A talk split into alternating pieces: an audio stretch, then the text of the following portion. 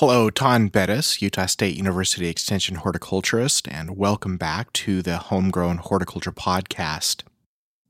This is a quick tips version of the podcast where Shawn Olsen, a retired USU Extension agronomist and horticulturist, discusses how to tell if peaches are ripe.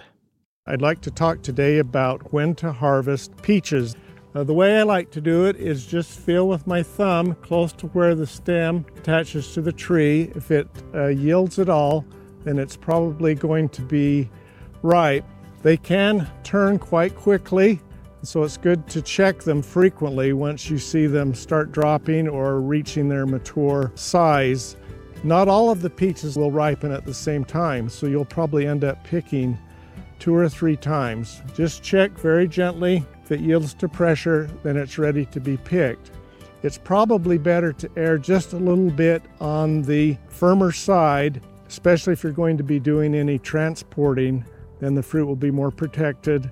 Just take it inside, set it on the counter. It will soften right up in a day or two and be at its peak flavor. If the fruit is left too soft on the tree, it will quickly degrade and lose its flavor. So that's why I tend more to the slightly firm in harvest. Go by the feel and, of course, the taste, but the feel is the easiest way to know when to harvest peaches. Thank you, Shawn Olsen, for that information.